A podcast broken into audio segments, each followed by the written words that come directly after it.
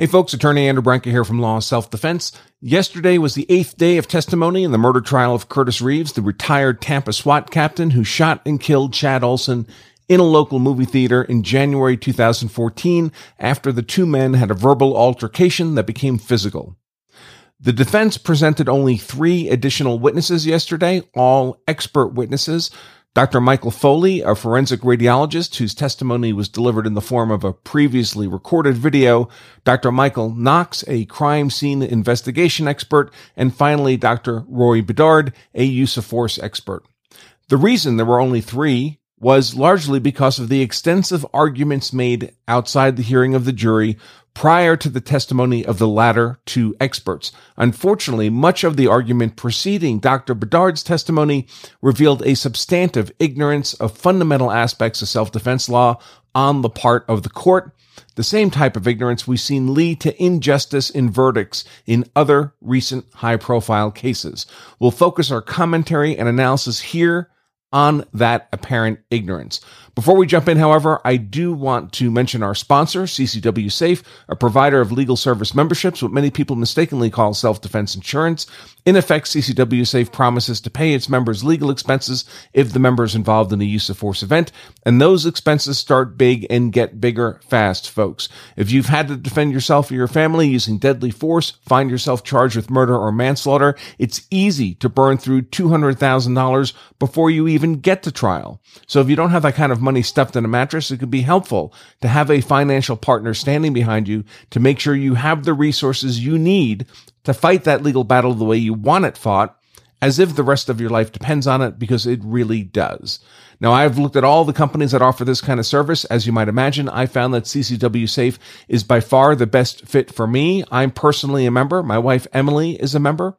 Whether they're the best fit for you is something only you can decide, but I do urge you to take a look at what they have to offer by pointing your browser to lawofselfdefense.com slash ccwsafe. And if you do decide to become a member there, you can save 10% off that membership using the discount code LOSD10. That's LOSD for Law of Self Defense and the number 10 at that URL, lawofselfdefense.com slash ccwsafe. And I should also mention once again, I'll be doing live streaming, analysis, and commentary of today's trial proceedings in the murder trial of Curtis Reeves over at Rekieta Law's YouTube channel. You'll be able to find today's live show for this ninth day of this trial at lawofselfdefense.com slash popcorn nine. So before we get to the Bedard fiasco, or at least the argument over Bedard, that exposed this apparent ignorance of the court on use of force law. Let's burn quickly through the first two witnesses because it won't take very long to cover those. The first was Dr. Michael Foley, a diagnostic and forensic radiologist, and I'm sure his testimony was of the highest quality in terms of substance but unfortunately it was catastrophically bad in terms of presentation. And that's because this testimony was delivered to the jury in the form of a previously recorded video shown on a large screen television in the courtroom yesterday. Further, the testimony consisted largely of lengthy, ongoing narrative descriptions of radiological images of Curtis Reeves' skeletal structure and joints. The result was a very difficult to understand audio and a very difficult to observe video, at least for those of us watching over live stream like me, not in the courtroom. The bottom line itself was simple, however. Old Curtis Reeves was old. His bones were old, his joints were old, his entire body was old. Now, because of the video presentation of this testimony, there was really no substantive direct and cross examination worth commenting on here. Um, so I can only share that video with you. And of course, it will be embedded, like all of yesterday's testimony, in the text version of today's content. Next up was Dr. Michael Knox, a crime scene investigation expert. And it was preceded, his testimony was preceded by nearly an hour of argument between the parties, again, outside the hearing of the jury about the extent to which Knox should be permitted to make use of photos of mannequins in the theater to illustrate the concept of backlighting. Here, prosecutor Rosenwasser argued that because the photos with the mannequins could not perfectly replicate the circumstances of the event, could not perfectly reflect what defendant Reeves had actually observed, they were misleading, prejudicial, and not probative, and therefore the photos using those mannequins should not be admissible as the demonstrative exhibits offered by the defense. Defense counsel Richard Escobar responded by noting that a demonstrative exhibit was by its very nature never an exact replicate of the real thing, that the photos were not being offered as evidence of exactly what Reeves had seen, but only to illustrate the concept of backlighting, and therefore were important demonstrative exhibits that would inform the jury. All of this took a full 50 minutes of argument, and ultimately the relevant photos would actually be put in view of the jury for a totality of much less than five minutes at the very close of Knox's direct testimony, which was conducted by defense counsel Escobar. And much of even that brief exposure was directly the result of the images being kept in the jury's view as the state demanded yet another sidebar with Judge Barthle as they were being displayed. The brief showing of the mannequin photos was, however, preceded by nearly two hours of direct questioning of Knox on the subject of the incompetence of the criminal investigation into this shooting. So really, Knox's testimony was perhaps 95% crime scene investigation critique and perhaps as much as 5% display of the photos the party spent an hour arguing about. Thankfully, prosecutor Rosenwasser's cross-examination of Knox was only about five minutes in duration, not surprisingly, given that even the state has conceded that the investigation was pretty much a train wreck, and he certainly did not want to focus on the mannequin photos against which he had so forcefully argued earlier. And that gets us to the third and final witness of the day, the unfortunate witness in the sense of the argument that preceded his testimony, Dr. Roy Bedard, use of force expert. By the way, as a bit of trivia, Dr. Roy Bedard had also been a use of force expert in the trial of Michael Drejka. He was the handicap parking spot shooting. That prosecution was also led by prosecutor Rosenwasser, the shorter prosecutor in this Curtis Reeves trial, except in that case, Roy Bedard was the use of force expert witness for the state, for prosecutor Rosenwasser. And in this trial, of course, Dr. Roy Bedard is the use of force expert for the defense, countering prosecutor Rosenwasser. In any case, this was the final witness of the day, uh, the defense use of force expert witness. And as occurred with Knox earlier, once again, the party spent about an hour outside the hearing of the jury arguing about the scope of testimony to be allowed by Dr. Bedard. And sadly, it was this argument that revealed that once again, we have a criminal court apparently ignorant of substantive use of force law in a self-defense case. Indeed, so confused was the argument by the state defense and Judge Barthle that it's difficult to intelligently summarize it here, but of course I'll make my best effort. First, however, we may as well make sure that all of us here properly understand the legal concepts that were mangled yesterday in this courtroom argument preceding Dr. Bedard's testimony. So, two of the elements of any claim of self defense are proportionality and reasonableness. By the way, folks, uh, if you don't know these use of force elements, there are only up to five elements of a claim of self defense. Only five, not 500, not 50. But these are the building blocks of a claim of self defense in all 50 states. If you don't understand these elements, you can't possibly understand self defense law. We make an infographic, this infographic, available for free. It provides a brief description of these five elements. It's just a PDF download. We don't charge a penny for it. You can get this infographic at lawofselfdefense.com slash elements. And for those of you who may be instructors and would like a poster size version of this for your classroom, we make that available too. That's not free. We have to print that and ship that. But again, you can also get that at that same URL, lawofselfdefense.com slash elements. So again, two of the elements of any claim of self-defense are proportionality and reasonableness. And I really want to focus on proportionality here it has to do with the degree of force involved in a use of force event, and it's always assessed from two perspectives the force threatened and the force used in defense. Those are the two forces that must be proportional to each other. Specifically, the force used in defense must be no greater than necessary to neutralize the force being threatened. If the force used in defense exceeds that intensity, it has become excessive disproportional, and unlawful. You lose the element of proportionality, you lose self-defense as a legal defense.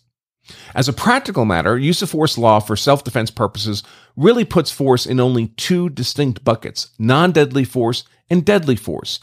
Deadly force is force that is readily capable of causing death or serious bodily injury. Non-deadly force includes all lesser degrees of force, so force not readily capable of causing death or serious bodily injury. Florida law reflects this two buckets of force concept perfectly in its core self defense statute 776012, which is linked in the text version of today's content. The first sentence of that statute sets out the conditions that must exist in order for non deadly force. It says, except deadly force, to be used in self defense. Then the second sentence of that statute sets out the additional conditions that must be met before deadly force can be used in self defense. I'll read you the statutory language. Again, it's only two sentences. Quote, a person is justified in using force except deadly force against another when and to the extent that the person reasonably believes that such conduct is necessary to defend themselves against the other's imminent use of unlawful force. So that's the non deadly force component. The deadly force component is, quote, however, a person is justified in the use of deadly force and does not have a duty to retreat if he reasonably believes that such force is necessary to prevent imminent death or great bodily harm to himself or to prevent the imminent commission of a forcible felony. Close quote. Now, I do want to note what I just read you is the version of the Florida Self Defense Statute 776012 that was in effect at the time of the shooting on January 13th, 2014. That's the one that will be applied in this trial. The current version of 776012 still reflects this two buckets of force structure, but in separate paragraphs rather than in separate sentences. Now, Dr. Bedard had intended to illustrate this concept of proportionality using an illustration commonly referred to as a use of force continuum. And here is an example, a common example of such a use of force continuum. I'll leave it up on the screen as I talk through the next few sentences so you can see it. And of course, I'll embed it in the text version of today's content. Now, as you can see, there are various levels of force defined as being reasonable under different conditions of stress. This use of force continuum concept is commonly used in training police and security officers and also not infrequently for civilians, although the application for civilians is arguably less appropriate. The reason the use of force continuum may be less appropriate for civilians is that police and security are often operating under a base set of assumptions that don't apply in the civilian context. For example, police and security are often permitted to be the initial physical aggressors in a confrontation, and the use of force continuum assumes this to be the case. In contrast, civilians are never permitted to be the initial physical aggressor. Similarly, police and security generally don't have a duty to retreat if the circumstances otherwise justify their use of force, but civilians very well may have such a duty. Also, in particular, with respect to the facts of this Curtis Reeves shooting, the shooting obviously involves the use of deadly defensive force. So all the lower levels of the use of force continuum are arguably irrelevant to the facts in this case. Now, in the argument preceding Bedard's testimony, prosecutor Glenn Martin argued that the use of force continuum should not be admissible by Bedard's testimony because it was inapplicable to the civilian context, and Reeves was a civilian when he shot Oulson. Martin was particularly vehement that Bedard not be permitted to argue that if A force was threatened, A meaning X, if X force was threatened by Oulson, then Y defensive force was justified and reasonable by Reeves. Only the jury can make the call on what is reasonable, argued prosecutor Martin. Further, prosecutor Rosenwasser argued that there was not even evidence in the record that Reeves had ever been taught this concept of a use of force continuum, given how long ago his police career, career had occurred. In counter argument, defense counsel Dino Michaels argued that Reeves had been a police officer for some 27 years, that the use of force continuum was commonly taught to police, and that Bedard ought to be able to at least draw his own illustration of this concept for the jury.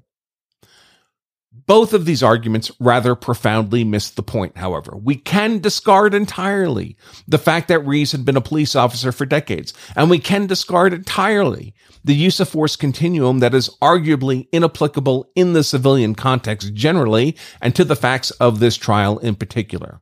What we cannot discard is the applicable Florida law that applies in this case, particularly the two buckets of force framework reflected in that law.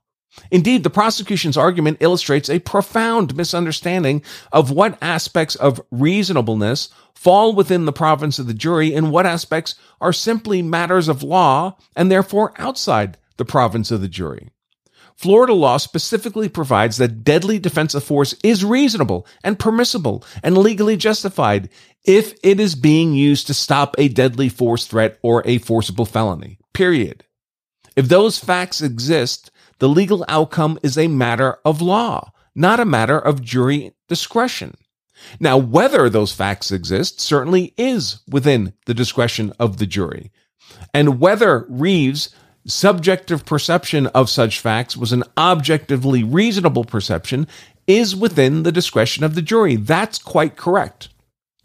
But once the jury has decided, if it decides, that it believes that Reeves was reasonable in perceiving an imminent deadly force threat, the result of that conclusion that his use of deadly defensive force was justified is outside the discretion of the jury, but rather is simply a function of law. That being the case, if Bedard was going to be prohibited from covering the multi level use of force continuum, he certainly must be permitted to cover Florida's two buckets of force framework reflected in Florida statute. And noting that the use of deadly defensive force against a deadly force threat is reasonable purely as a matter of law. Just as Judge Barthle would be instructing the jury prior to deliberations. Now, again, whether Reeves reasonably perceived that he was facing a deadly force threat is up to the jury. If they decided he was, however, then Reeves' use of deadly defensive force was reasonable as a matter of law. And Bedard ought to be able to testify to that before the jury. Instead of a conclusion reflecting that proper understanding of Florida use of force law, we got from Judge Barthle a request to the parties to come to some kind of compromise on this matter of law. No, Judge Barthle, that's not how this works. That's not how any of this works. If the state is arguing for one position on a matter of law and the defense for a different position on a matter of law, the correct answer is not to average those two positions out. For all we know, they're both wrong as they were both wrong in this instance yesterday in their arguments. The correct answer is to look to the actual law, and that's the job of the judge. And the judge here is Judge Barthle. That's you, Your Honor. We just need you to do your job. Like we needed Judge Chu to do her job in the Potter trial, and like we needed Judge Walmsley to do his job in the Ahmaud Arbery trial. It would be nice if you, unlike them, did your job. Separately from all that nonsense, Bedard presented competent testimony on a variety of use of force issues, well presented. It's worth watching if admittedly it's somewhat longer than necessary. Uh, and that was followed by a relatively brief cross examination by the state. So I present, present to you in the text version of today's content uh, that argument over Bedard's testimony outside the hearing of the jury, then Bedard's direct examination uh, by the defense and his cross examination by the state. Okay, folks, that's all I have for you on yesterday's proceedings in the Reeves trial, at least for the moment. Uh, again, I'll be doing live stream analysis and commentary over at Rekieta Law's YouTube channel today on today's proceedings. You'll be able to find today's live show for this ninth day of this trial at lawofselfdefense.com slash popcorn nine. That's popcorn followed by the number nine. And remember, if you carry a gun so you're hard to kill, that's why I carry a gun. So I'm hard to kill. My family is hard to kill. Then you also owe it to yourself and your family to make sure you know the law so you're hard to convict. All right, folks, until next time, I remain attorney Andrew Branca for Law of Self Defense. Stay safe.